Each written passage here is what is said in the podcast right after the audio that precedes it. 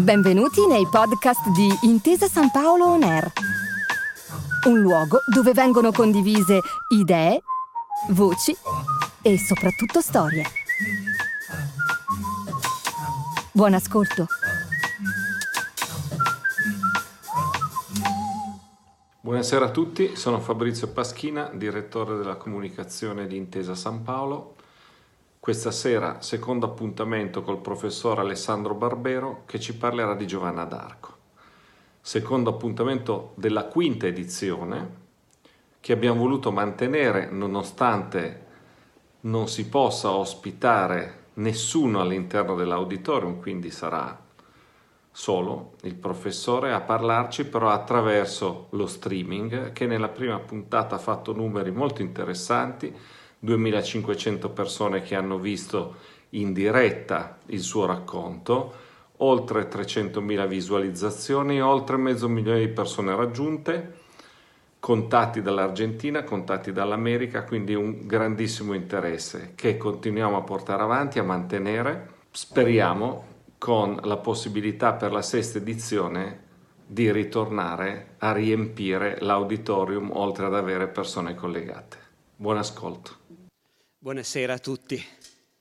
Allora, nel, nel, secondo dei nostri incontri dedicati a donne che hanno avuto il coraggio di, di rompere le regole, parliamo di Giovanna d'Arco o del coraggio di fare quello che alle donne è vietato. Giovanna d'Arco nel momento in cui si è rivelata al mondo, nel momento in cui è diventata famosa nell'Europa cristiana, era una ragazzina di 17 anni. Due anni dopo sarebbe morta, a 19.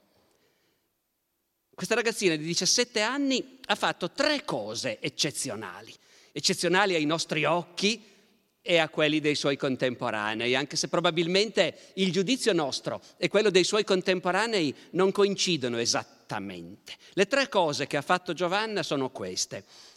Ha annunciato che sentiva delle voci, che quelle voci venivano da Dio e che Dio l'aveva scelta per salvare la Francia dagli invasori, dagli inglesi. Uno per eseguire la volontà di Dio, questa ragazzina di 17 anni ha chiesto e ottenuto di comandare in guerra l'esercito del re di Francia e ha combattuto e sconfitto gli inglesi, due. E ha fatto tutto questo vestita da uomo, tre. La prima cosa, sentire le voci, sentirsi mandata da Dio con una missione, non era considerata impossibile alla sua epoca. E comunque non era insolita per una donna, anzi erano soprattutto donne che si sentivano appunto di rivelare al mondo che avevano delle visioni, sentivano delle voci, che Dio le aveva scelte. Questa cosa di per sé non scioccava nessuno.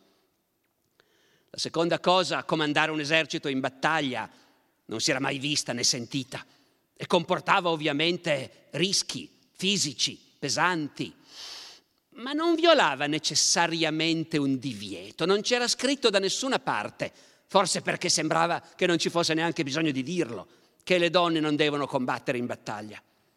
La terza cosa, vestirsi da uomo, era l'unica che violava indiscutibilmente un divieto, un divieto espresso nella Bibbia. Vedremo che i suoi nemici cercheranno di rivolgere contro di lei tutte e tre questi comportamenti le profezie, il combattere in guerra, il vestirsi da uomo, faticosamente però, perché c'è confusione. In realtà non dobbiamo immaginare che in quell'epoca fosse chiaro, non lo è mai, che cosa è vietato e che cosa invece non lo è. Alla fine sarà proprio l'ultimo dei tre comportamenti irregolari di Giovanna, quello che a noi può sembrare il più innocuo, vestirsi da uomo, essersi ostinata a vestirsi da uomo che permetterà, il pretesto che permetterà ai suoi nemici di distruggerla. Prima di cominciare a raccontare la storia di Giovanna e a evidenziare questo filo rosso del suo vestirsi da uomo come violazione consapevole di una regola, di un divieto, prima di cominciare è necessario che io chiarisca come facciamo a sapere tante cose su Giovanna. La maggior parte di quello che sappiamo su di lei lo sappiamo grazie a due processi. Quello di Rouen del 1431, il processo contro Giovanna, per stregoneria ed eresia, che si è concluso con la sua condanna, e poi quello voluto vent'anni dopo dal re di Francia per ribaltare la sentenza del primo, per proclamare al mondo l'innocenza di quella che noi chiamiamo Giovanna d'Arco e che in realtà all'epoca nessuno chiamava così, la chiamavano Giovanna, Giovanna la Pulzella. Ora di questi processi noi abbiamo i verbali, i verbali integrali, comprese le minute degli interrogatori di Giovanna, che si svolgevano in francese ovviamente e venivano verbalizzati in francese prima che poi i cancellieri procedessero a stendere la versione definitiva in latino. Questi verbali ci restituiscono la sua voce.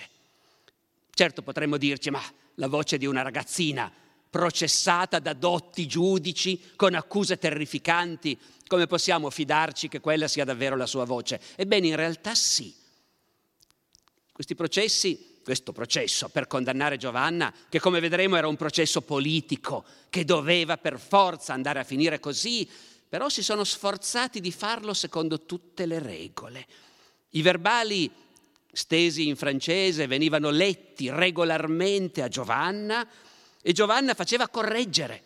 C'è più di un caso in cui Giovanna interviene dicendo non ho detto questo, dovete correggere, rimproverando i notai che verbalizzano perché non sono stati attenti.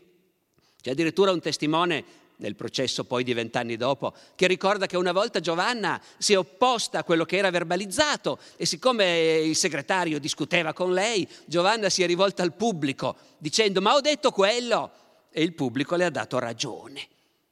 Quindi in realtà la voce di Giovanna in questi verbali è la sua voce. E invece nel processo voluto vent'anni dopo la sua morte, per dimostrare che il primo processo era stato iniquo e che Giovanna era una santa e non un'eretica, lì il re di Francia ha lavorato su grande scala. Sono andati a cercare tutti quelli che avevano conosciuto Giovanna e che erano ancora vivi. Per cui nei verbali del secondo processo noi noi sentiamo addirittura la voce delle amichette d'infanzia, delle bambine del suo villaggio, che raccontano come si sono messe a piangere quando la loro amica del cuore se n'è andata dal paese senza neanche salutarle. Ecco, su Giovanna quindi noi siamo in grado di dire tante cose, al di là delle testimonianze poi dei cronisti dell'epoca, siamo in grado di dire tante cose anche come le vedeva lei, come le ha raccontate lei al suo processo. E allora? E allora cominciamo dal punto di partenza, dal fatto che Giovanna è una profetessa. È una profetessa nel senso che a un certo punto sente delle voci, si convince che vengono da Dio, dai santi, dagli angeli. Questa cosa, come vi dicevo, non è una cosa che alla sua epoca sia considerata straordinaria. Si accettava nell'Europa di quei secoli l'idea che una donna potesse avere capacità profetiche e, diventare il tramite della voce di Dio. E questo fatto di accettare casi del genere, di accettare che fossero possibili, in quegli anni, negli anni di Giovanna, si era trasformato in Francia quasi in un'ossessione. Perché la storia di Giovanna ha un senso soltanto nel quadro di quello che stava capitando in Francia in quel momento. La Francia all'inizio del 400 attraversa uno dei momenti più drammatici della sua storia. Siamo nel pieno della guerra dei cent'anni e in una di quelle fasi in cui il nemico, gli inglesi, stanno vincendo, anzi stanno stravincendo. Mezza Francia, tutto il nord, a nord della Loira, mezza Francia è occupata dagli inglesi. Alcuni grandi principi francesi, come il duca di Borgogna, sono alleati degli inglesi. Il re inglese Enrico V, dopo aver vinto la battaglia di Azincourt, che poi racconterà secoli dopo Shakespeare del suo Enrico V, dopo aver vinto la grande battaglia di Azincourt, il re Enrico V è riuscito a entrare a Parigi, a farsi riconoscere re di Francia dal popolo di Parigi, dall'Università di Parigi. È stato incoronato re di Francia.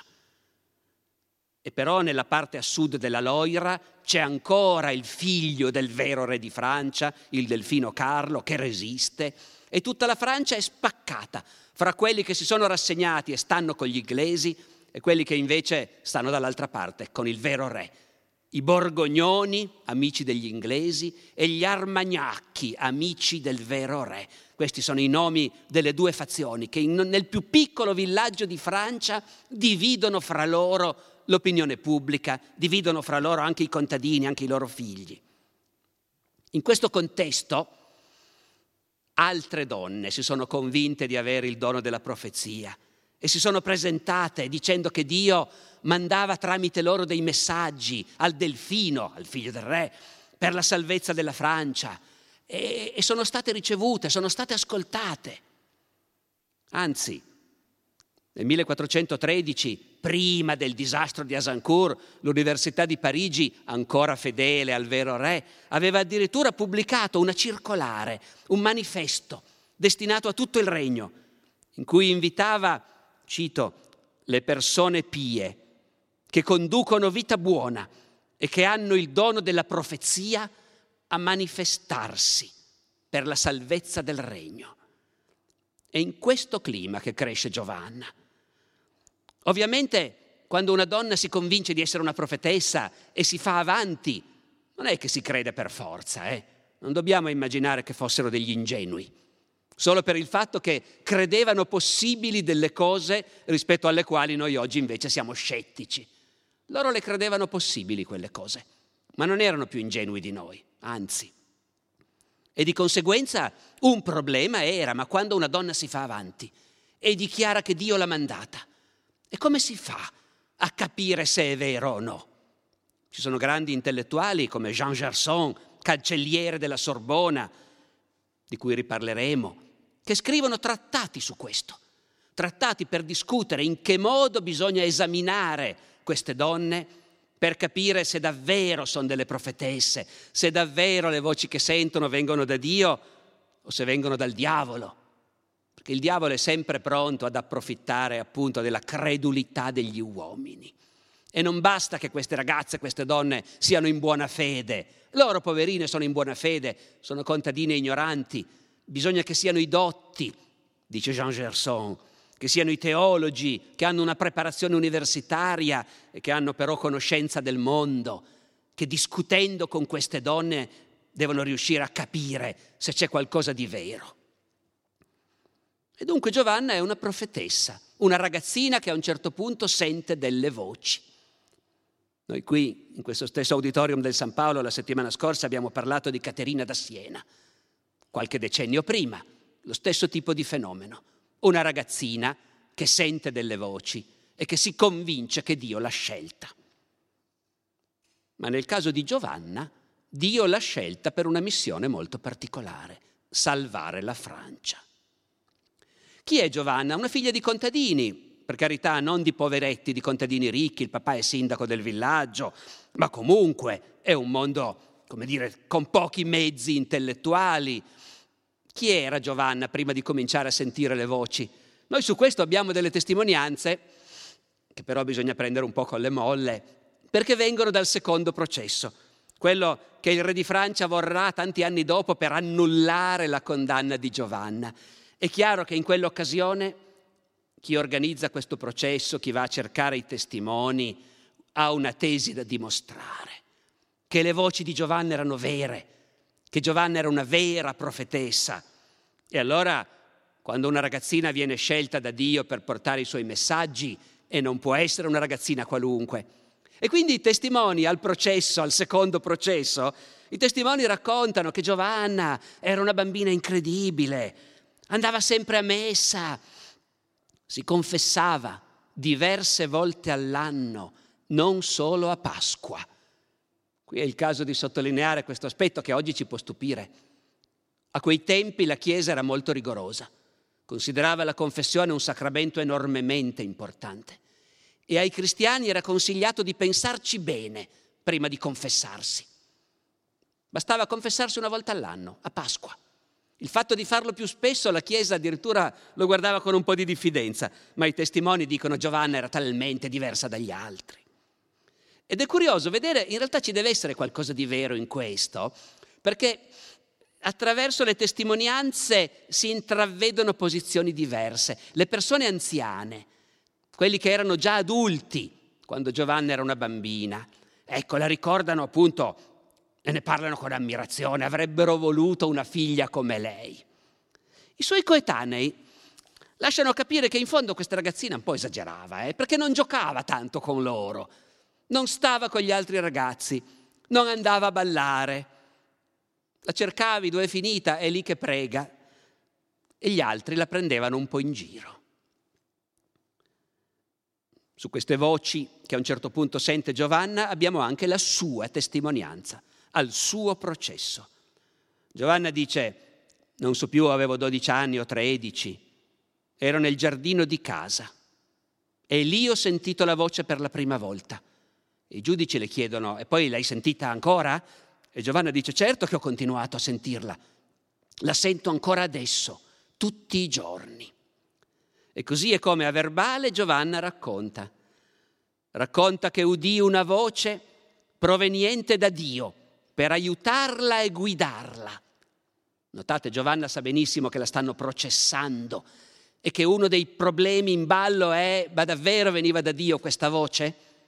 Non c'è una parola di Giovanna che non sia al suo posto. Udì una voce proveniente da Dio. E la prima volta ebbe molta paura.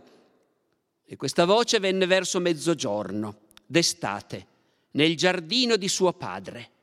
Veniva da destra, dalla parte della chiesa e insieme c'era una gran luce. E anche questo, capite, ogni parola ha il suo senso.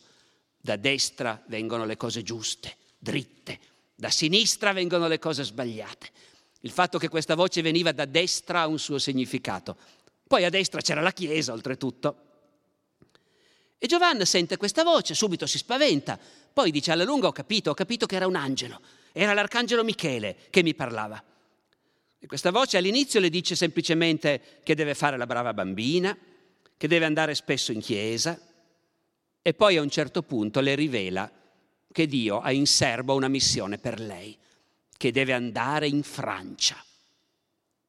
Perché andare in Francia? Non è francese Giovanna d'Arco, è francese ma di frontiera.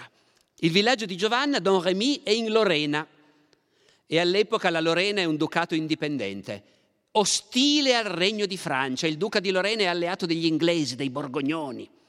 Ma il villaggio di Dom Remy è un enclave che appartiene al re di Francia. E lì sono fedeli gli abitanti al re di Francia. Certo, non si sentono in Francia, loro sono in Lorena. Eh, Giovanna, quando parla del suo viaggio, dice quando sono venuta in Francia. Dice anche che al paese la chiamavano col diminutivo, Jeannette. E solo quando sono venuta in Francia che hanno cominciato a chiamarmi Jeanne, Giovanna. E racconta che al villaggio, al villaggio i ragazzi facevano a botte con quelli dei villaggi vicini, perché loro erano l'unico villaggio fedele alla Francia. Tutto intorno lorenesi, nemici. I ragazzi si picchiavano. E anche al nostro villaggio, si ricorda Giovanna, noi ragazzi eravamo tutti francesi, ma c'era uno che invece era borgognone e a Giovanna a un certo punto durante il processo scappa da dire che lei lo odiava, questo qua, che era nemico del re di Francia e che le sarebbe piaciuto vedergli tagliare la testa. Poi si accorge che ha parlato un po' troppo e precisa, cioè se fosse piaciuto a Dio. E dunque le voci le dicono che deve andare in Francia. E non nella Francia del nord occupata dagli inglesi, ma a sud, a sud della Loira, dove sta il delfino Carlo, il quale il quale ha la sua corte nella città di Bourges e si è proclamato re di Francia, legittimo re di Francia, ma non è ancora stato incoronato. I suoi nemici si beffano di lui, lo chiamano il re di Bourges. E gli inglesi che stanno vincendo la guerra hanno già occupato tutto il corso della Loira. C'è un'unica città sulla Loira che ancora resiste, Orléans. Quando Orléans cadrà, gli inglesi saranno padroni di attraversare la Loira e invadere quello che resta della Francia indipendente. Di Orle- sull'assedio di Orléans si gioca la vittoria o la sconfitta di questa guerra. E le voci dicono a Giovanna che il delfino è il vero re di Francia, che i borgognoni e gli inglesi stanno dalla parte del torto, che la causa del delfino è giusta e che lei, Giovanna, è destinata a farla trionfare. Il primo problema di Giovanna è di raccontare tutto questo agli adulti e farsi credere. Perché come dicevo, di per sé non è impossibile, ma non è nemmeno sicuro. Se ne sono viste tante di ragazzine infatuate che credevano di parlare con Dio e invece erano vittime degli inganni del diavolo. E peraltro va detto che la storia di quando Giovanna comincia a raccontare in giro quello che le sta capitando ci fa capire che certo gli intellettuali dell'epoca, gente sofisticata, affrontavano il problema dicendosi tocca a noi capire se c'è qualcosa di vero oppure no. Però ho l'impressione che la brava gente, in realtà, di fronte a una ragazzina di 13 anni che dichiara che Dio l'ha scelta per una grande missione, ecco, l'impressione è che la reazione della gente qualunque sia più simile a quella che avremmo noi. Perché quando Giovanna, invasata dall'idea di andare in Francia, si reca nel castello più vicino dove c'è una guarnigione del re, del delfino, e va dal capitano di questa guarnigione a raccontargli tutto, aspettandosi che lui la mandi dal delfino il capitano la rimanda a casa, suggerendo al papà di darle due ceffoni. E il papà la chiude in casa a questo punto. Qui c'è il primo momento in cui Giovanna entra in urto con le regole. Quelle banali, ovvie, per cui i figli obbediscono ai genitori. La famiglia le dice di togliersi i grilli dalla testa. Sono convinti che è una mattana, però è una mattana pericolosa perché la ragazzina voleva scappare di casa. E in quella Francia in guerra da tanti anni, attraversata da eserciti, battuta da compagnie di mercenari, lo sanno tutti benissimo cosa succede alle ragazzine che scappano di casa. Ne hanno già viste tante di ragazzine scappare di casa per andare coi soldati, dietro a un bel soldato con l'armatura lucente. Lo sanno tutti come vanno a finire. Perciò e qui le reazioni cominciano a essere un po' diverse, il papà di Giovanna non soltanto si dice che è una mattana e che bisogna impedirglielo, e fin lì reagisce come reagiremmo noi, ma pensa all'onore della famiglia. Se Giovanna se ne va con i soldati, noi siamo disonorati, piuttosto la affoghiamo nello stagno. La mamma di Giovanna sente gli uomini della famiglia che discutono di questo. Piuttosto la affoghiamo, perché l'onore è la cosa più importante di tutte. E noi lo sappiamo perché la mamma lo ha raccontato a Giovanna e Giovanna lo ha raccontato al suo processo. E dunque è chiusa in casa, non la lasciano andare. Dirà al processo che smaniava per poter partire. Dice, il tempo le sembrava interminabile, come a una donna incinta. Ecco, i testi di quest'epoca ogni tanto hanno questi squarci che ci fanno vedere cos'è la vita delle donne, come loro la vivono, come loro la vedono. Donna, le donne sono spesso incinte, fanno tanti figli e i ritmi della vita sono quelli. Quando sei incinta sei impaziente, sei impaziente che sia finita, di vedere come va a finire. Alla fine parte. E qui cominciano i misteri, perché la storia di Giovanna è intessuta fondamentalmente di un mistero che si ripresenta in tante forme. Come faceva a farsi dar retta? Perché non c'è niente da fare, a un certo punto le danno tutti retta. Parte e la famiglia la lascia andare, anche se è angosciata. Il padre dice che una disse, allora, quando io partii, racconta Giovanna al processo, mio padre disse che era una grande follia e che avrebbe portato disonore e vergogna sulla nostra famiglia.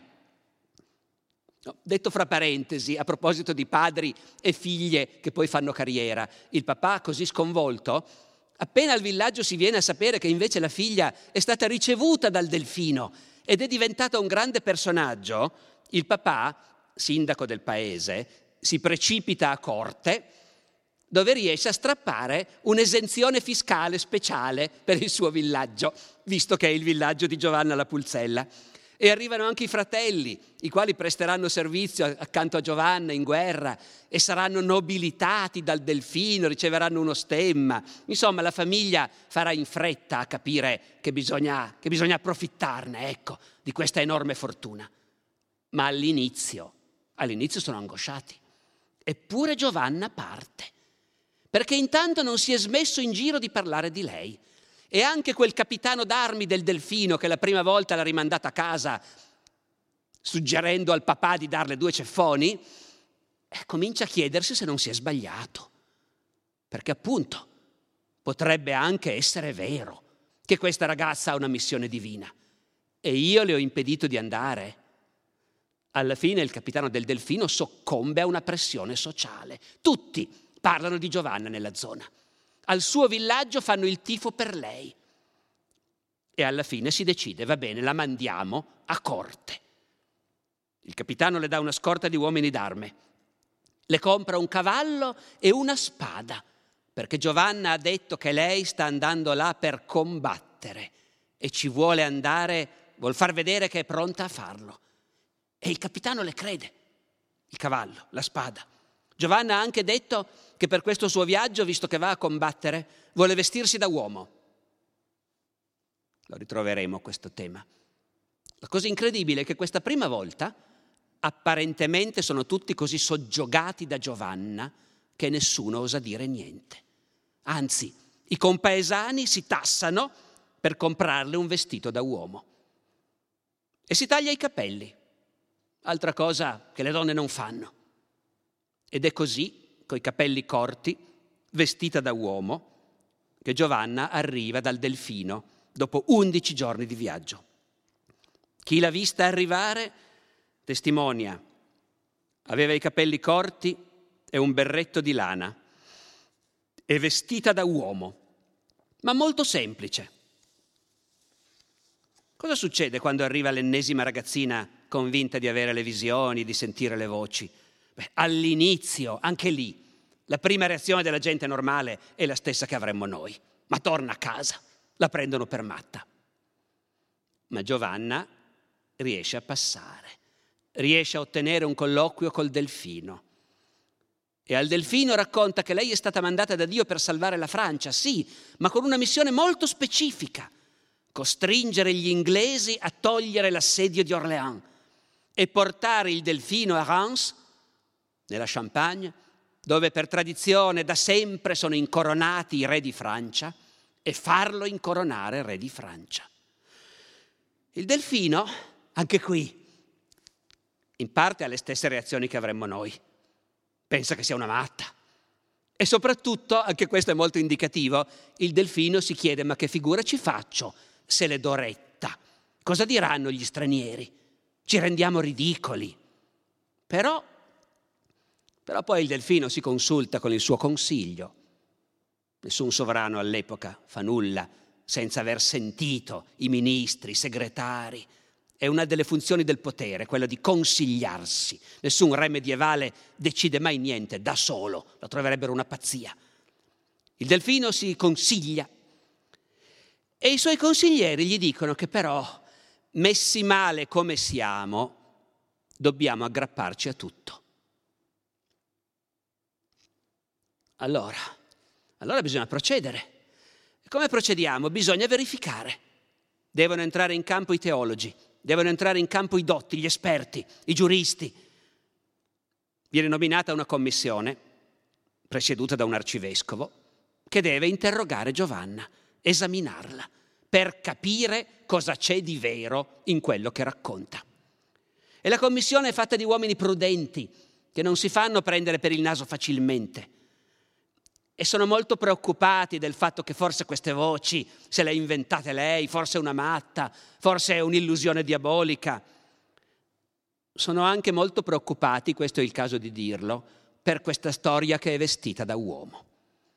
Qui è la prima occasione in cui non si confronta più con i compaesani o con dei militari o con il delfino stesso, si sta confrontando con degli esperti, con dei dotti, con dei teologi.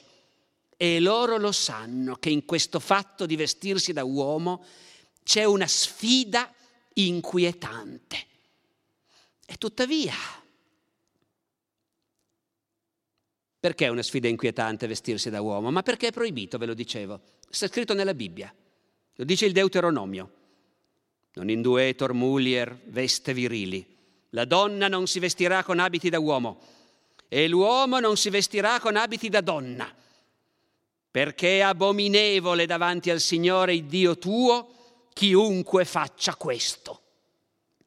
Come vedete non è un divieto per le donne, è un divieto per tutti. I sessi devono essere separati e riconoscibili. Lo dice la Bibbia. La brava gente può anche non saperlo. I teologi lo sanno.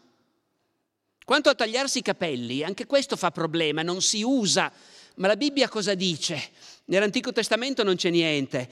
Nel Nuovo Testamento c'è San Paolo. C'è San Paolo che nella prima lettera ai Corinzi parla del fatto che le donne quando vanno a messa, quando pregano, devono coprirsi il capo con un velo, perché è indecente far vedere i capelli, così come sarebbe indecente raderseli. Non è chiarissimo il passo di San Paolo. È stato sempre usato in riferimento specifico al quando si va a messa.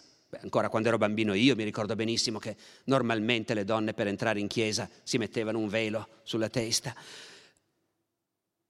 Qualcuno però dice, ma parla anche del tagliarsi i capelli. Sembra che l'Apostolo consideri vergognosa una donna che si taglia i capelli.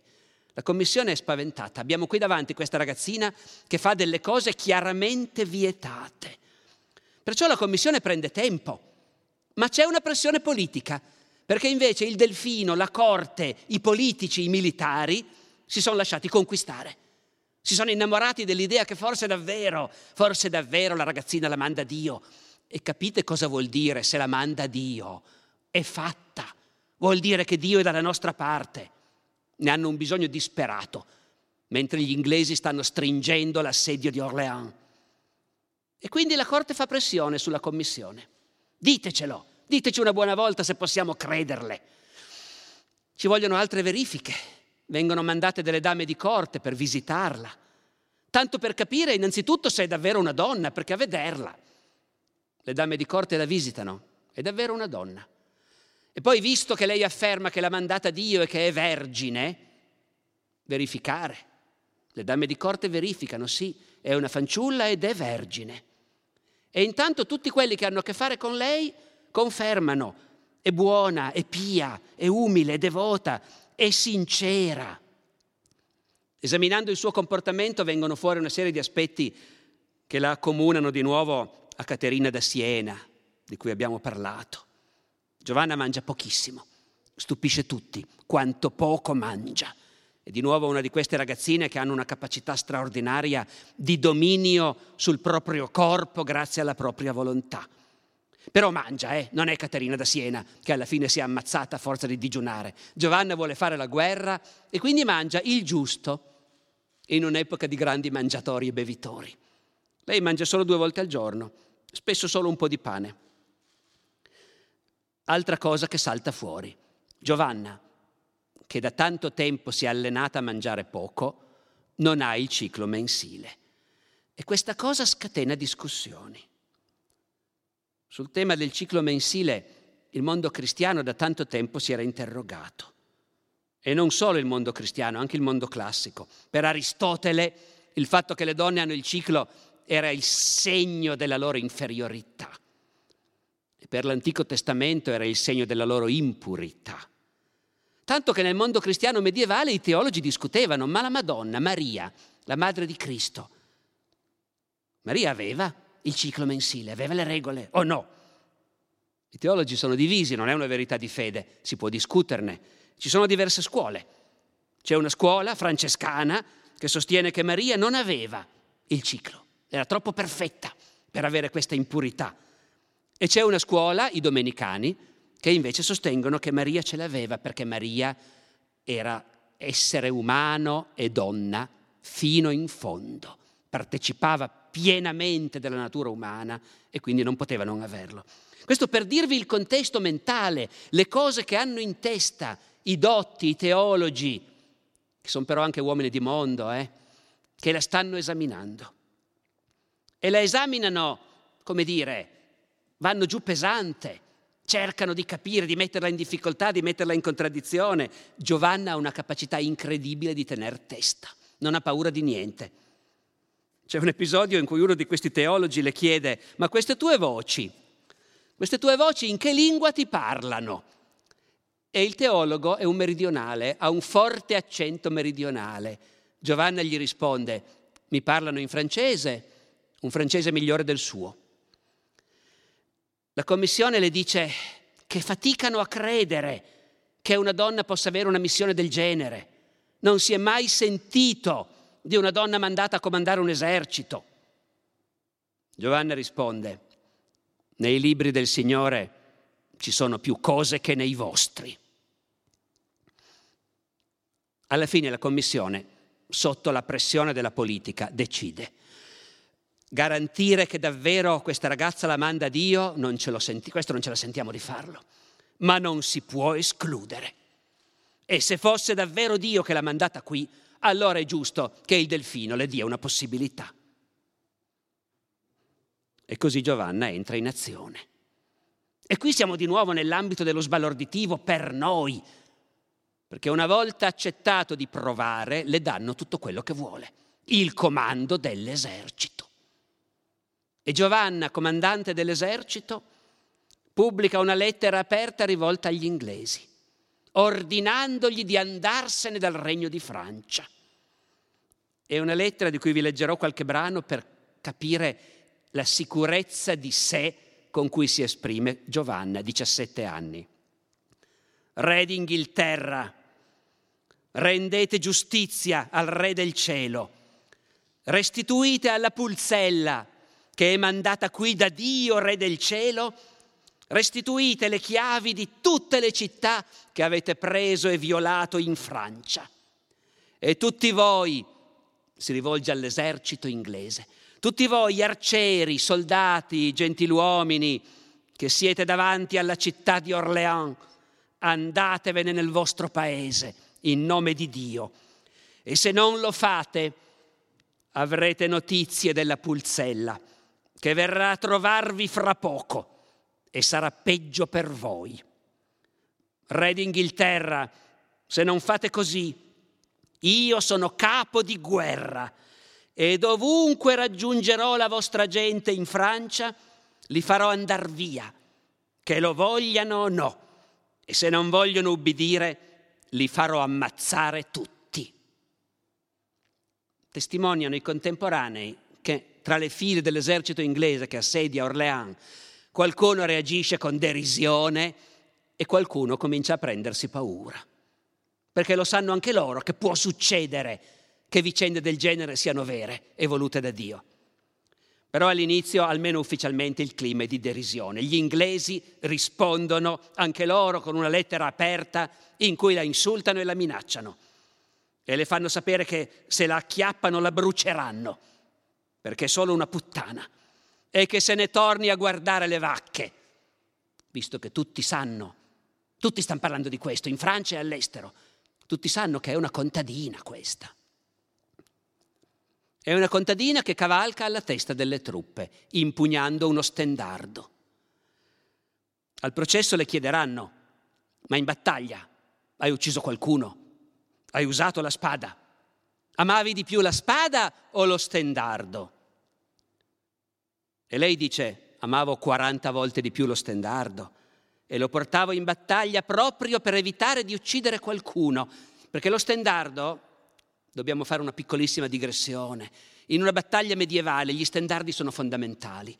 Tu sei lì, in armatura, con una visuale minima, in mezzo alla polvere, alle grida, al rumore. Per sapere dove devi stare devi vedere il tuo stendardo. Ogni reparto ne ha uno e il comandante in capo ha il suo stendardo. E in qualunque momento i guerrieri sanno, se non sanno più dove sono, se non sanno più dove sono i loro amici, gli stendardi li guidano. Portare lo stendardo è una grandissima responsabilità, perché il nemico tira allo stendardo, cerca di buttarlo giù. Giovanna quello che sta dicendo è io portavo lo stendardo, il mio, il mio stendardo di comandante. Lo portavo in persona perché era il posto più rischioso e al tempo stesso quello che porta lo stendardo non può buttarsi in mezzo alla mischia con la spada in pugno. E io, dice Giovanna al processo, non ho mai ucciso nessuno. Però siccome i giudici non sono nati ieri, continuano a farla parlare anche della spada e si vede che Giovanna anche della spada si era abbastanza innamorata. C'era una buona spada da guerra, buona per dare delle belle botte. Tutto il mondo parla di Giovanna, lo dicevamo. Vi cito una lettera che un, signore, un gran signore della corte di Francia, il siniscalco di Berry, scrive in Italia a Filippo Maria Visconti, duca di Milano, il quale ha sentito parlare anche lui della pulzella e vuole sapere. E gli scrivono, questa pulzella ha l'atteggiamento di un uomo, parla poco e mostra in quello che dice e fa una incredibile prudenza. Naturalmente sottinteso, quali sono i luoghi comuni che gli uomini ripetono da sempre sulle donne? Parlano, le donne parlano, parlano troppo, parlano senza pensarci. Questa no. Però è una donna, ha la voce graziosa di una donna. Sempre la lettera indirizzata a Filippo Maria Visconti. Eh? Mangia poco e beve poco vino i cavalli e le belle armature le piacciono. Ama molto gli uomini d'arme e i nobili. Quello che non le piace sono le riunioni affollate e le conversazioni. Piange facilmente, ma si rischiara subito. È così forte che porta l'armatura e può restare sei giorni e sei notti con l'armatura addosso. E Giovanna in guerra, anche se forse è vero che non ha mai colpito nessuno, è stata colpita lei più volte. È stata ferita tre, quattro volte almeno in combattimento, all'assalto delle fortezze, ferita da, da, da verrettoni di balestra, da pietre tirate giù dagli spalti, perché ha combattuto e ha vinto. Il re le ha dato il delfino, le ha dato il comando dell'esercito e Giovanna ha attaccato gli inglesi che assediavano Orléans e li ha sconfitti e li ha costretti a togliere l'assedio di Orléans, da cui dipendeva la vittoria o la sconfitta in quella guerra. È l'inizio del maggio 1429. Gli inglesi mandano un esercito in soccorso per sconfiggere Giovanna e riprendere l'assedio di Orléans. Giovanna marcia contro questo esercito inglese in arrivo, lo sorprende lei e gli altri capitani francesi, sorprendono gli inglesi ancora in marcia, è la battaglia di Patè del 18 giugno 1429, in cui l'esercito inglese è sbaragliato e tagliato a pezzi. Uno dei comandanti dell'esercito inglese, lo dico per divagare, si chiamava Sir John Falstaff.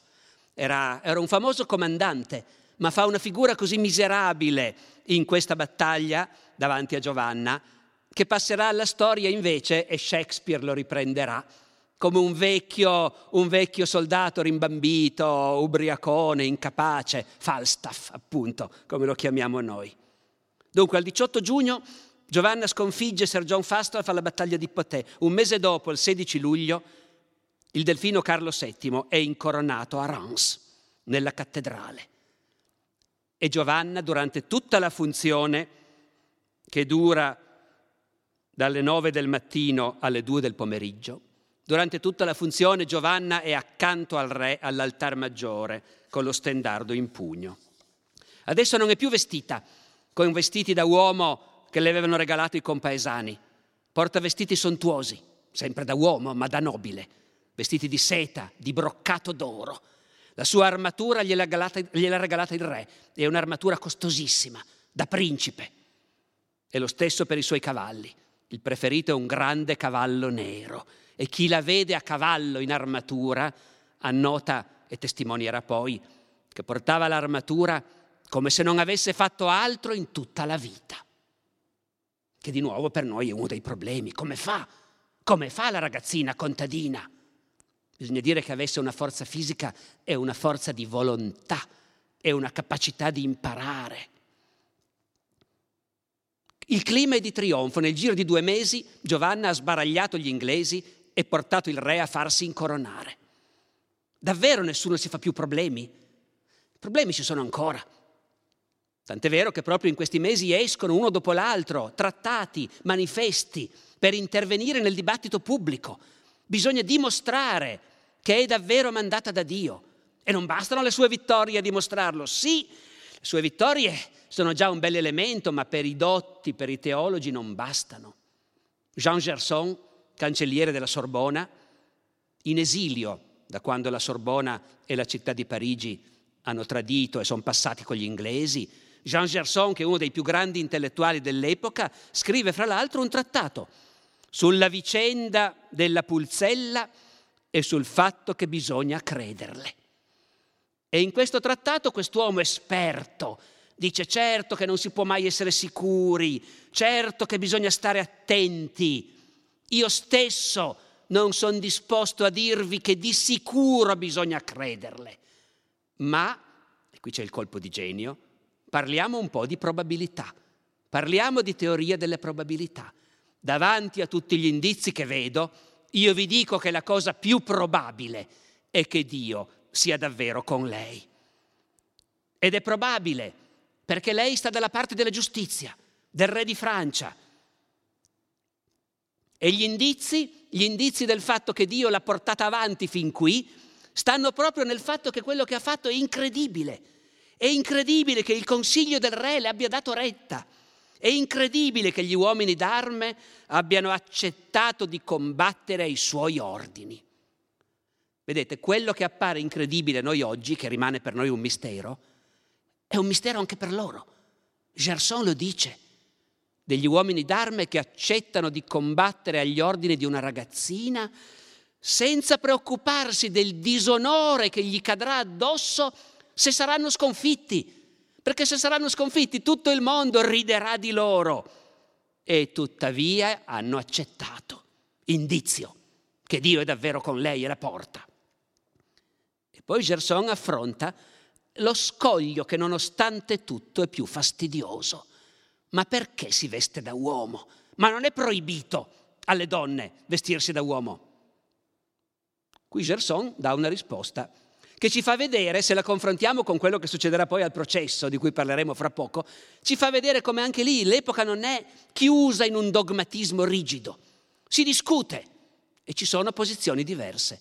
La posizione di Gerson è molto moderna e dice la proibizione per le donne di vestirsi da uomo e per gli uomini di vestirsi da donna sta nel Vecchio Testamento ma il Vecchio Testamento è pieno di ordini e di divieti che il Nuovo Testamento ha abolito. Il Vecchio Testamento non si può più prendere alla lettera. E tuttavia capite che anche nel momento del trionfo di Giovanna, un intellettuale di punta del suo schieramento sente il bisogno di argomentare per giustificare questa cosa che altrimenti, altrimenti è un problema, il suo vestirsi da uomo. E siamo al vertice della carriera di Giovanna.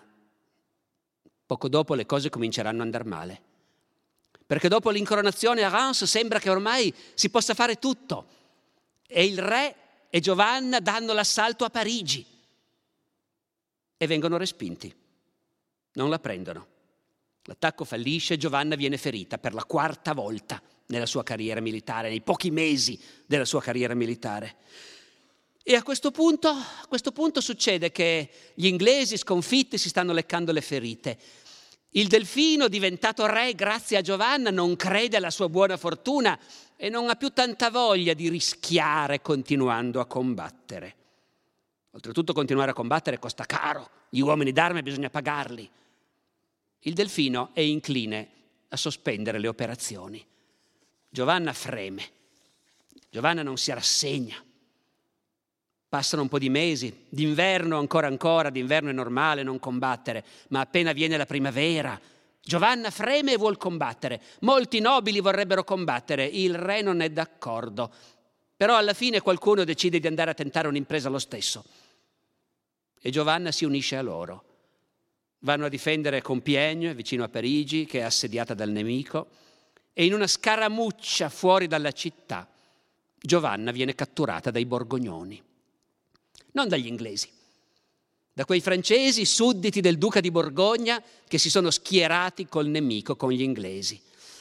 I borgognoni la catturano e la tengono prigioniera per parecchi mesi, trattata con tutti gli onori, ospite in un castello, insieme alle nobildonne della famiglia padrona del castello, in attesa di capire cosa fare. Poi alla fine capiscono cosa fare. Gli inglesi la vogliono. E se passano tanti mesi è soprattutto perché i borgognoni negoziano con gli inglesi. Quanto pagate perché ve la diamo? E finalmente gli inglesi la comprano e i borgognoni la consegnano. E Giovanna, con un lungo viaggio dalle Fiandre, viene portata fino in Normandia, nel cuore della dominazione inglese, in Francia, a Rouen, capoluogo della Normandia. E gli inglesi hanno le idee molto chiare. Siccome tutto il mondo ci guarda e tutto il mondo l'ha vista vincere e i suoi amici sostengono che è Dio che l'ha mandata, noi dobbiamo dimostrare che non è vero. Dobbiamo dimostrare che è il diavolo che l'ha mandata, che è una strega. Il 3 gennaio 1431 il governo inglese annuncia il processo a Giovanna, che sarà affidato alla Chiesa, perché Giovanna è accusata di stregoneria e di eresia e quindi sarà la Chiesa a giudicarla. Peraltro, vi ho detto prima che questo processo viene fatto secondo tutte le regole. Sì, c'è uno sforzo enorme in questo senso, ma al tempo stesso è pieno di enormità, di stranezze procedurali. La prima è in, questo, in questa dichiarazione del governo inglese, del reggente d'Inghilterra, il re è minorenne, in cui si dice che la facciamo giudicare dalla Chiesa, ma se per caso fosse assolta, gli inglesi hanno intenzione di riprendersela per processarla per conto proprio. Peraltro consegnarla alla Chiesa perché la processi è un modo di dire. Il processo lo mette in piedi la Chiesa, ma durante tutto il processo Giovanna rimane in una prigione inglese, sorvegliata dai soldati, non in un carcere ecclesiastico. E dunque, e dunque bisogna mettere in piedi un processo. Il governo inglese già nel manifesto del 3 gennaio si è esposto, la processeremo per stregoneria e per eresia. Ma non è mica così facile. I capi d'accusa bisogna metterli in piedi che reggano. Vedremo nel racconto di questo processo con cui concluderemo il nostro, il nostro incontro di oggi, vedremo come l'affanno di riuscire a condannarla porta i suoi nemici ad attaccarsi a tutto, indiscriminatamente. Le voci, le profezie, tutto falso. Ha fatto un patto col diavolo. Ha combattuto in guerra. È una cosa criminale. Le donne non dovrebbero voler versare il sangue. Questa non è una donna, è una belva assetata di sangue. E finalmente il fatto di vestirsi da uomo, perché la Bibbia e la Chiesa dicono che non si deve. Il processo eh, meriterebbe ore raccontare il processo e leggere dei brani. È un processo interminabile, dura cinque mesi, dal gennaio al maggio del 1431. Ed è un processo durante il quale vengono coinvolti talmente tanti consulenti, teologi, giuristi, che alla fine il collegio giudicante e i suoi consulenti arrivano a comprendere 131 persone tutti intellettuali ed ecclesiastici di alto rango, per giudicare la figlia del contadino. L'uomo a cui è stato affidato il processo è il vescovo di Beauvais, Cochon, perché nella diocesi di Beauvais è stata catturata Giovanna. E quindi è un tecnicismo. La Chiesa processa una persona accusata di stregoneria e di eresia e la processa il vescovo titolare della zona in cui è avvenuto il fatto. In realtà Cochon è scelto perché è un politico legato a doppio filo al partito inglese ed è l'uomo a cui il governo inglese ha fatto capire che Giovanna da quel processo non deve uscire viva. Il processo è molto curioso, anche per eh, le procedure dell'epoca, perché normalmente si cominciava un processo con un capo d'accusa, ma qui si decide che non è veramente un processo, è piuttosto come un'inchiesta di quelle che fanno gli inquisitori, eh, quando si comincia a raccogliere testimonianze e materiali per capire se c'è materia per un'accusa. Peccato che questo è il procedimento che segue l'Inquisizione. Cochon non è un inquisitore, è un normale vescovo, non è tanto legale che proceda così, ma non importa. E quindi per più di un mese Cochon e i suoi collaboratori raccolgono informazioni su Giovanna. Lo scopo, come nelle inchieste dell'Inquisizione, è di capire se c'è la fama pubblica che accusa di qualche cosa questa potenziale imputata. E dopo più di un mese, il 19 febbraio, Cochon decide di aver raccolto abbastanza elementi per processare Giovanna per eresia. Ha già raggiunto molti luoghi la notizia che questa donna, dimenticando completamente l'onore del sesso femminile, rigettando i freni della modestia e dimentica di ogni decenza femminile, ha indossato vestiti da uomo. Si parte da quello, vedete, perché è l'unica cosa su cui possono dire nella Bibbia c'è scritto che non devi farlo. Gerson aveva detto, ma è il Vecchio Testamento, sono divieti cancellati. Questione di punti di vista. Per chi vuole condannare Giovanna non sono cancellati affatto. O meglio, non voglio anticipare, ma poi si punterà su questo. Le si dirà a Giovanna, lo sai che è vietato, vero? Lo sai che la Chiesa lo proibisce. Tu accetti ciò che insegna la Chiesa o pretendi di fare di testa tua? Perché si vuole condannarla per eresia, cioè per rifiuto della verità della Chiesa. Ma andiamo per gradi, perché le formalità sono complicate. Una volta che si è deciso di accusarla di eresia, adesso deve entrare in campo un inquisitore, perché l'Inquisizione è una struttura a sé stante e in ogni regione c'è un inquisitore e in tutta la Francia c'è un capo dell'Inquisizione e comincia una specie di commedia perché Cochon vuole a tutti i costi coinvolgere l'Inquisizione in questo processo e l'Inquisizione non ha nessuna voglia di farsi coinvolgere. Perché il fatto che questo processo è un processo, come dire, politico, viziato, sotto gli occhi del mondo, lo sanno tutti. Molto meglio non farsi tirar dentro. Cochon invita l'inquisitore di Francia, che parteggia per gli inglesi, a far parte del tribunale. L'inquisitore di Francia fa sapere che volentieri, ma non adesso, perché è impegnatissimo in un altro processo, non ha tempo. Cochon va dal, dall'inquisitore di Rouen, l'inquisizione regionale, il processo si tiene lì, a Rouen. Già, dice l'inquisitore di Rouen, però tu sei Cochon, vescovo di Beauvais, e fai il processo perché lei è stata arrestata in diocesi di Beauvais, quindi vai a chiedere all'inquisitore di Beauvais perché io non posso. Alla fine, alla fine convincono l'inquisitore di Francia a ordinare al suo sottoposto di Rouen di partecipare al processo. E comincia il processo vero e proprio, quello in cui noi sentiamo la voce di Giovanna, perché per settimane, settimane e settimane la si, inter- la si interroga. C'è un errore procedurale che in un altro momento sarebbe bastato agli avvocati per far invalidare questo processo.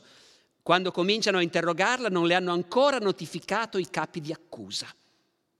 Ma Giovanna non ha avvocati, perché una caratteristica dei processi dell'Inquisizione e che l'imputato non è assistito da avvocati.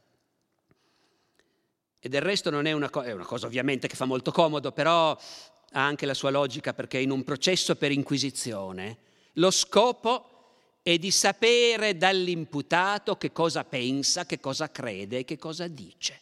Non ha bisogno di avvocati, deve dirci la verità. E noi vedremo se quello che pensa è ortodosso oppure eretico. Come vi dicevo, mobilitano 131 specialisti per interrogare, per alternarsi negli interrogatori di Giovanna e per giudicare poi, rileggendo i verbali, se ci sono gli appigli per condannarla. Molti di questi convocati ne farebbero volentieri a meno, anche loro, come gli inquisitori, ma si sentono dire che rischiano dei guai se non accettano e rischiano dei guai se daranno fastidio durante il processo, perché durante il processo molti di questi consulenti esitano e gli verrebbe voglia di protestare contro il modo in cui Cochon conduce gli interrogatori, per esempio. È talmente evidente che si cerca di incastrare Giovanna in mala fede. A verbale rimane che anche molti dei giudici sono un po' scossi, però li si fa star zitti e si va avanti. E Giovanna, anche qui, tiene testa. Non ci fermiamo, non abbiamo il tempo, ma i verbali dei, del processo di Rouen sono una lettura straordinaria. Con questa ragazzina che appunto discute la sua verità con i giudici, che cercano di incastrarla. Stanno parlando delle sue visioni. Non erano soltanto le voci, rivela Giovanna. A un certo punto lei ha visto l'arcangelo Michele. E uno dei giudici, per cercare di dimostrare che non era una vera visione mandata da Dio, ma che era un'illusione diabolica, le chiede, ma l'arcangelo Michele che tu hai visto era nudo? E Giovanna risponde, credete che nostro Signore non abbia i mezzi per vestirlo? Alla fine dei lunghissimi interrogatori di Giovanna si formulano gli articoli d'accusa, che sono una mescolanza, devo dire, abbastanza impressionante per la sua confusione, per l'affanno di accumulare tutto, per trovare qualcosa di colpevole in tutti i comportamenti di Giovanna, le sue vittorie. È impossibile che abbia vinto queste battaglie a meno che non abbia fatto un patto col diavolo. E quindi è una strega, ha evocato gli spiriti maligni. Le voci che sentiva sono false, diaboliche. Qual è la prova? E la prova è che lei era orgogliosa, lei se ne vantava, lei ha permesso che il popolo la venerasse come una santa, la gente le baciava le mani, tutto vero, ma naturalmente qui diventa il peccato d'orgoglio. Il fatto in sé di avere combattuto diventa un'accusa. Ha provocato guerra e morte, è assetata di sangue. E poi appunto alla rinfusa ha vissuto in mezzo agli uomini d'arme, ha imparato a usare le armi, i cavalli. È vietato per una donna? No, ma nessuna donna lo fa. Ha disubbidito ai comandi di suo padre. Questo è interessantissimo perché questo è più vistoso. Bisogna ubbidire al padre e alla madre. Sono andati a rivangare anche il fatto che all'inizio lei scappava di casa contro, senza il permesso del padre. E poi il fatto che si è vestita da uomo e si è tagliata i capelli corti e che ha sostenuto che era Dio a comandarle di fare così. Ma non sai che la Bibbia dice il contrario. Non è possibile che sia Dio che te l'ha detto. Capite qua qual è la sfumatura? Noi non la condanneremo perché si è vestita da uomo, non basta. La condanneremo perché le abbiamo fatto dire che è Dio che gliel'ha ordinato. E questo non può essere. Perciò mente. E mente per non accettare gli insegnamenti della Chiesa. E ancora, durante il processo, beh no, questo lo dico dopo, ha comandato a degli uomini, cosa che una donna non dovrebbe fare, lo dice San Paolo, la donna taccia nell'assemblea. Ha preferito la compagnia degli uomini a quella delle donne che è una cosa immorale, immodesta, mentre la Chiesa ordina alle donne di essere modeste. Per tutti questi motivi, gli articoli d'accusa si concludono dicendo che Giovanna non rispetta la Chiesa, ha violato la legge divina, la legge naturale, gli insegnamenti della Chiesa e perciò è fortemente sospetta di eresia. Fortemente sospetta è un termine tecnico. Non possono usarne un altro. Perché Giovanna non ha confessato, non ha mai ammesso di essere contro la Chiesa. E qui per capire come, si, come, va a finire questo processo dobbiamo anche avere ben chiaro qual è lo scopo di un processo per eresia. Lo scopo di un processo per eresia non è di condannare al rogo l'imputato, è di costringerlo ad ammettere l'errore. Lo scopo è di costringere chiunque abbia sostenuto cose difformi dall'insegnamento della Chiesa che si è sbagliato e che si pente e che chiede scusa. E a quel punto non sarà mandato al rogo, è vietato, è impossibile, sarà punito in tanti modi, col carcere se necessario, ma non può essere mandato al rogo. Ma la Chiesa ha trionfato. Questo è lo scopo. E perciò dopo aver formulato l'atto d'accusa in cui non si arriva a dire abbiamo dimostrato che Giovanna è eretica, ma soltanto che è fortemente sospetta di eresia, si conclude dicendole a questo punto sei tu che devi decidere, sei tu che devi sottometterti alla Chiesa. E sottometterti alla Chiesa vuol dire ammettere che hai avuto torto, ammettere che vestendoti da uomo disprezzavi l'insegnamento della Chiesa, ammettere che le tue profezie erano false e che hai sbagliato gravemente a fare quello che hai fatto senza chiedere il consiglio della Chiesa. A questo punto devo dire, prima di chiudere, è bene che noi ci interroghiamo un pochino anche noi su questo fatto. Perché loro ovviamente giocano sul vestirsi da uomo come l'unica cosa con cui si può incastrarla con certezza. Ma noi cosa dobbiamo farne di questa cosa? In altre parole, perché Giovanna si è vestita da uomo? E vuole continuare a vestirsi da uomo, notate bene. Questo processo è straordinario da molti punti di vista. Durante tutto il processo Giovanna continua a essere vestita da uomo. E non la costringono a cambiare vestito, anche perché a loro serve ovviamente, ma non la costringono. Però le chiedono continuamente, ma perché sei vestita da uomo? Le chiedono se qualcuno gliel'ha suggerito. Lei dice no. Le chiedono se non crede che sia un peccato vestirsi da uomo. Lei dice no, non è un peccato. Dovevo farlo. Le chiedono ma quando sei andata dal delfino per la prima volta. Ma nessuno si è stupito che eri vestita da uomo. Noi sappiamo che qualcuno si era stupito. Giovanna dice, ma non mi ricordo, non mi sembra. Insistono talmente tanto che alla fine Giovanna si stizzisce. A verbale lo dice, ma il vestito non è una cosa importante. Però se è così importante, perché lei ci tiene così tanto? A un certo punto i giudici le dicono, avrai voglia di andare a messa e di fare la comunione. Noi te lo lasciamo fare, ma non ci puoi andare vestita da uomo. Se accetti di vestirti da donna, potrai fare la comunione. E Giovanna, che ha chiesto con enorme insistenza di poter andare a messa e fare la comunione, a questo punto dice no, non posso vestirmi di nuovo da donna. Questo fatto finirà poi nella, nel capo d'accusa finale, eh? Ha preferito vestirsi da uomo piuttosto che fare la comunione. Alla fine lei dice è Dio che me l'ha comandato, subito non lo diceva, diceva dovevo far così. Poi alla fine, visto che gli altri insistono e la mettono alle strette, Giovanna dice ma è Dio che me l'ha comandato e non posso togliermi gli abiti da uomo finché non saprò che è venuto il momento. Arrivano perfino a chiederle ma tu avresti voluto essere un uomo? E lei risponde in modo evasivo. Dice, ah, l'ho già detto un'altra, me l'avete già chiesto, ho già risposto prima. In realtà a verbale non c'è niente del genere. Lei gira intorno alla domanda. Però, però a questo punto a noi verrebbe da dire, ma forse c'è qualcosa sotto... Eppure no, perché lei è una donna e non rifiuta affatto di essere una donna. Le chiedono a un certo punto, ma i lavori femminili li conosci? Disse di sì, e che sua madre le aveva insegnato a cucire e che non credeva che ci fosse una donna in tutta Rouen che potesse insegnarle qualcosa. Giovanna sa cucire, è orgogliosa di saperlo fare. Allora le chiedono, ma scusa, ma visto che conosci i mestieri da donna, ma perché hai voluto fare cose riservate agli uomini?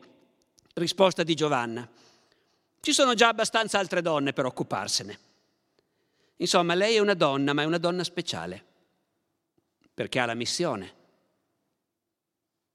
anche altre che credevano di avere la missione si sbagliavano. Giovanna lo sa, arrivano a volte quelle che credono di essere mandate da Dio come me e non è vero. È successo quando lei era ancora con re di Francia, è successo che è arrivata un'altra ragazza, un'altra donna anzi, che diceva anche lei di essere una profetessa. Giovanna l'ha mandata via, l'ha consigliata di ritornarsene da suo marito, a nutrire i suoi figli e occuparsi della casa. Quindi Giovanna è una donna, ma è una donna speciale, per come si vede lei. È una donna, ma non ce n'è nessun'altra come lei. È una donna che sta in mezzo agli uomini, certo, dà pacche sulle spalle agli uomini d'arme con cui è stata in battaglia fino a pochi momenti prima. Però quando va a dormire non va mai a dormire dove dormono gli uomini d'arme. Dorme sempre circondata da donne, da ragazze, a un seguito di donne. Nel campo ci sono delle prostitute, come sempre. Le prostitute accompagnano gli eserciti di allora, gli uomini sono contentissimi che ci siano. Giovanna è orripilata. Le fa senso questa idea che ci siano le prostitute nel campo dell'esercito che lei sta conducendo per volontà di Dio, le aggredisce, le caccia via dal campo. E però ha sempre donne intorno perché le donne arrivano a cercarla. Mentre la folla in generale è entusiasta di Giovanna, nel momento del suo trionfo. Ed è pieno di gente che appunto fa la fila per vederla, per baciarle la mano, per chiederle di, batter- di far da madrina ai loro bambini, però sono specialmente le donne che vengono. Arrivano gruppi di donne all'accampamento che dicono vogliamo vedere Giovanna, questa meraviglia del nostro sesso. E, e c'è una scrittrice a quell'epoca, la prima scrittrice professionista della storia, si chiama Christine de Pisan.